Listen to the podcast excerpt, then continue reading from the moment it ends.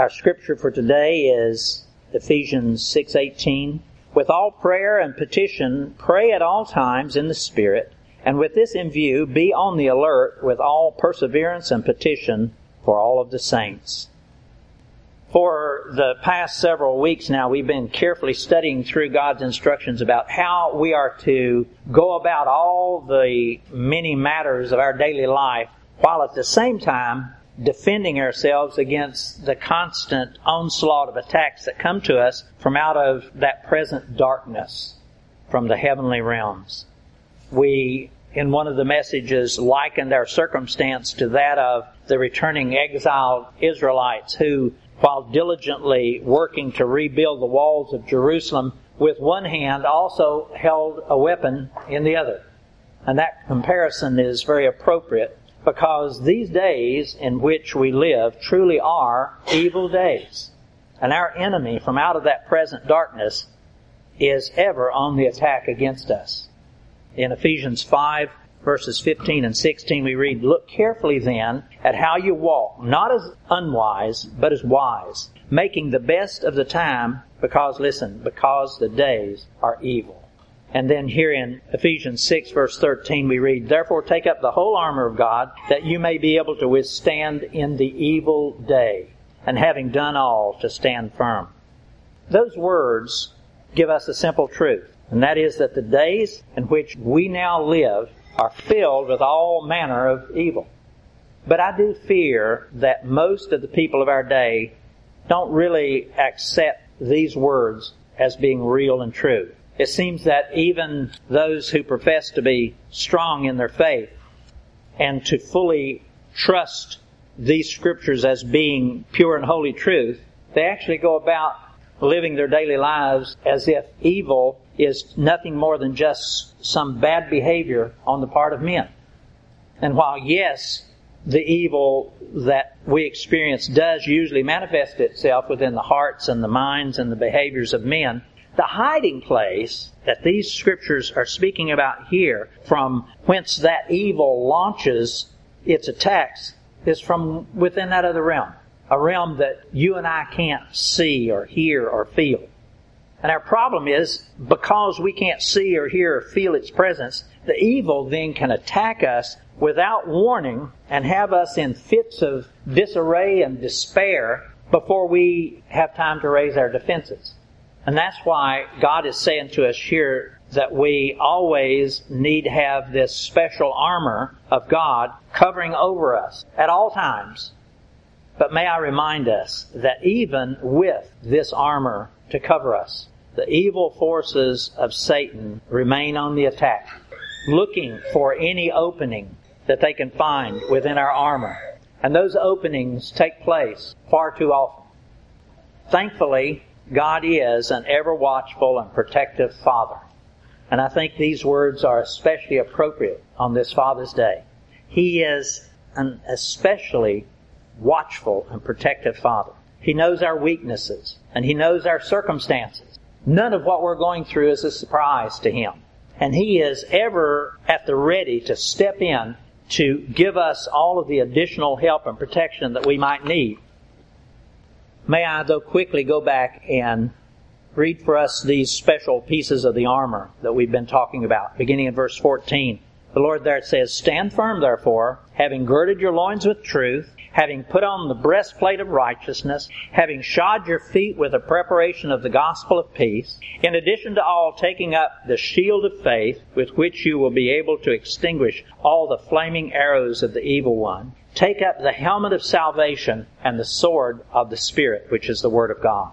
This armor, when rightly used, really can protect you and me with most all of the help and protection that we might ever need.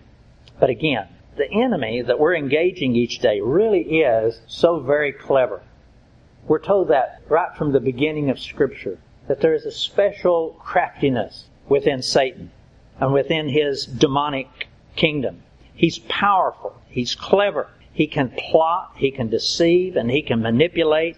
And for that reason, we need to know that when we find ourselves being overrun by those enemies from that evil realm, we can quickly call out to God and help will quickly come. And as verse 18 reminds us, our manner of calling out to God is prayer, simple prayer. And note carefully there in verse 18 that God never wants you and me, listen, God never wants you and me to ever really hang up the line, even for a moment. Praying at all times in the Spirit with all prayer and supplication. I'm reminded of the instructions that a 911 operator will give to a person who's called him for help. The operator will immediately instruct the caller to stay on the line until help arrives. Stay on the line until help arrives. And so it is with God our Father. He wants you and me to keep the lines of prayer continually open and flowing. Note those words carefully. Without actually ending his previous sentence about putting on the whole armor, God immediately instructs us to, with all prayer and petition, pray at all times in the Spirit. That sentence is actually part of verse 17. And though it appears in this version to be a separate sentence, it really is part of the previous sentence. So the Lord is saying, put on this armor of God, but with the provision that you will be adding to it with prayer. And then also note the urgency within these words. Yes, we put on all the garments of the armor of God, and with the sword of the Spirit in hand, we are advancing through all those many engagements of our day. But all the while, we're also to be constantly and persistently praying. Yes, we are advancing forward, but we're constantly praying. We're depending upon the shield, we're depending upon all of the rest of the armor, but we're constantly praying. With every step, with every breath, we are to ever and always be living in this mindset of ongoing prayer. Now may I ask you, do you do that? Do you live in a constant mindset of prayer? Now I confess that I do not. I really do want to. And I wish that I would. But I don't. I don't. Yes, I do pray often. And all through the day. And in these later years of my life, I'm praying more and more all of the time. I pray about big things. I pray about small things. But then also, also, as I busy myself, I find that my mind begins to run on autopilot, not thinking much at all about the Lord. Now, yes, much of what I'm doing right at the time might turn out reasonably well, but in the process, I will have gone for long periods of time, not even once thinking about the Lord or asking Him for His help. Do you do that? May I answer that for you? Yes, you do. When I say such things as that to my Christian friends, I'll often get an excuse back from them. They'll say, Oh, don't be so hard on yourself. You're just being normal. Well, may I say to you that I do not like that kind of normal. While it may be true, I do not like that kind of normal. Normal is me operating under my own wits and power. And that has not proven to work very well for me. And I would suggest that it does not work well for you. But besides that, what about this verse here that actually commands me, you, to be in a continual mindset of prayer? Verse 18. With all prayer and petition, pray at all times in the Spirit. Pray at all times in the Spirit. We're told the same in other places in Scripture. Over in 1 Thessalonians 5, we read, pray without ceasing. And there are other places that instruct us the same. May I say to you that just because a loving brother commiserates with you and me about our failure to pray and assures us that he has the same failures, our guilt and our failure is not excused. It does not excuse us just because someone else has the same problem that we have. And may I urge you to not commiserate in the same way with them. Don't tell them that it is okay. Because it is not okay. How do I know that it's not okay? We have this command here from God. And it's real. And He's saying to us, with all prayer and petition, pray at all times in the Spirit, and with this in view, be on the alert with all perseverance and petition for all the saints. That's what we need to be doing. One more thought about our keeping a continually open line with the Lord. Let's say that as I got up this morning and I began putting on the armor of God, I was cleverly distracted by the evil one. Perhaps by a telephone call. Not a bad telephone call, just a telephone call. And I'm distracted. Or perhaps by the intensity of the rainstorm going on just outside my windows. Or perhaps it was a siren of an ambulance passing by. Or something else like that. Nothing sinful, just distractions. But the result was I did not spend enough time with a particular part of my armor. And the devil, knowing that, saw that my armor was somewhat undone. By lunchtime, he is flinging all sorts of those flaming darts at me. We spoke about this in an earlier message. He knows when you and I get distracted, and He will very often provide those distractions for us. Just so those darts can get just inside that crack in the armor. Listen, that is when this keeping an open prayer line with the Lord is ever so important and needful. Because I have failed earlier in the day to get this armor on right, all I need to do now is to cry out to Him because I have this open line. I'm already on the line with Him. All I need to do is cry out and He'll send the help that I need. That command that the Lord is giving to us here is so practical and it is so needful. If we will simply practice this promise, God will be faithful to rush to our aid. Some might ask, well, will He not just help without our asking? He does, continually. But there's something special takes place when we submit ourselves to Him and call out to Him. It seems that help comes a lot faster. Now note also these next words that God has placed within this command. The words that we must pray in the Spirit. In the Spirit. May I ask you, do you know what God means when He instructs us to pray in the Spirit? I confess to you that I am not altogether clear about the full meaning of those words. I have studied them, I have pondered them many times over the years. And yes, I believe that I have some small amount of understanding of them, but I'm not at all satisfied with the little that I have learned about what the Lord means when He says, pray in the Spirit. I've shared with you that because my mother worshiped in a Pentecostal holiness church, that I have gained certain affinities towards their doctrinal beliefs. And praying in the Spirit has a very special meaning within the Pentecostal worship experience. Some of our charismatic brethren have interpreted the scriptures to say that they can pray in an unknown tongue. That praying in the Spirit is praying in an unknown tongue. A tongue known only to the Holy Spirit. Not always even to the person who's praying, but is known to the Holy Spirit. And so they do that they will quickly say that this prayer in the Spirit is not the same as the gift of talking in tongues, which is usually accompanied by an interpreter. Instead, they believe prayer in the Spirit, praying in the Spirit, is just a very special form of personal, intimate conversation between them and the Lord. I have never experienced that sort of praying in the Spirit, so I can't relate to it. I would like to pray that way, but so far within my life, God has not made that possible. But I do know that I still must obey this command from God, that I should pray in the Spirit, because it is a command.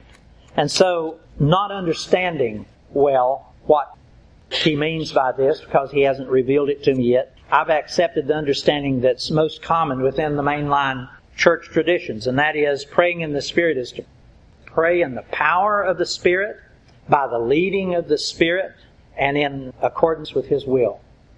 And while I, while you may not fully understand even those conditions, if we will simply surrender our prayer to the Holy Spirit, He will guide our thoughts and our words. Romans 8:26 tells us, in the same way, the Spirit helps us in our weakness.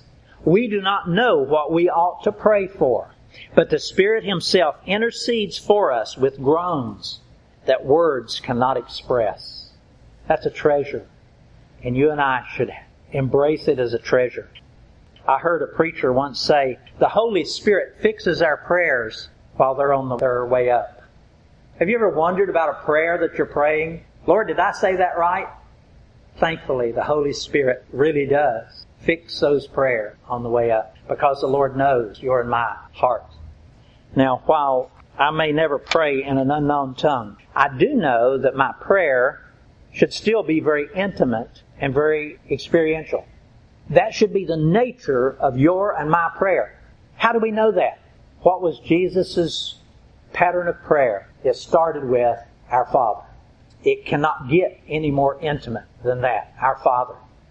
And it's because God is a loving Father and that we are His dear sons and daughters. That we know that He wants us to have and enjoy a very intimate and personal relationship with Him. And our prayers ought to reveal that.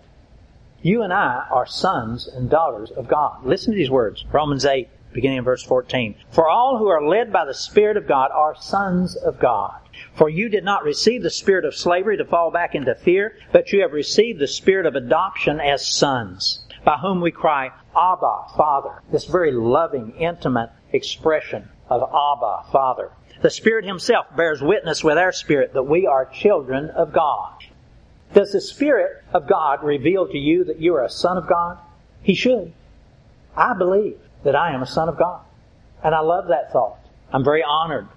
The Spirit Himself bears witness with our spirit that we are children of God, and if children, then heirs, heirs of God, and fellow heirs with Christ, provided we will suffer with Him in order that we may also be glorified with Him. Our relationship with God truly is a very intimate father and son relationship. And yes, as we engage in the difficult spiritual warfare of our day, our Abba Father wants to keep you and me well and safe. So then, as we add to this full armor that we have put on, as we add praying at all times in the Spirit with all prayer and supplication, our prayers add a dimension that is sure to bring protection and good favor that you and I could not otherwise hope for. Consider that word hope for a moment. Most all people have hope of some kind or another. You hear it voiced every day. You'll have a friend or a coworker saying such things as, Oh, hope my son is okay. I haven't heard from him in months. Or they may say, I hope that I don't get laid off at the factory. I really need the money. But what is the basis of such hope as that? If they don't have Christ, what is the basis of hope? Unfortunate for many of those that use that word hope, their hope is in some imaginary form of destiny or fate or some other similar sort of vague source. But as we know, the prayer that's spoken about here is a direct plea to a person, God Himself. And God is an all powerful source who actually can give us help. Psalm 119 verse 67 says, God is good and He does good. And yes, God can and often does answer some of the prayers that are prayed by unbelievers. But that's most often because of special circumstances known only to Him. I want to mention that because, yes, God did answer some of my prayers before I came to know Him. But the prayers that are spoken about here in our scripture passage are prayers from His own beloved children his sons and his daughters. And he has promised to hear and to answer those prayers every time. Every time. Now, not always exactly as we might wish him to answer our prayers, but always in the very best way. Folks, I don't know if you have reached a point in your Christian growth that you're able to truly believe and embrace these things. I confess to you that I am barely within the, that threshold. Barely. But may I say that I really, really want to step on through and to begin trusting God, my Father, as a beloved son ought to trust Him. He is trustworthy, and I'm His son, and I ought to fully trust Him. Should you not also? One more consideration before we close. Here in this passage, God adds that our prayers are not only to be for ourselves and for our own personal circumstances, but we're also to pray for all the saints. Listen, with all prayer and petition, Pray at all times in the Spirit. With this in view, be on the alert with all perseverance and petition for all the saints. When you and I first trusted Christ as our Savior and Lord, something else very special also took place in those beginning moments. In that first moment when the Holy Spirit breathed life into our souls, we became an integral part of the very special family of God. We were adopted into His family. That's what I read from Romans 8 a moment ago.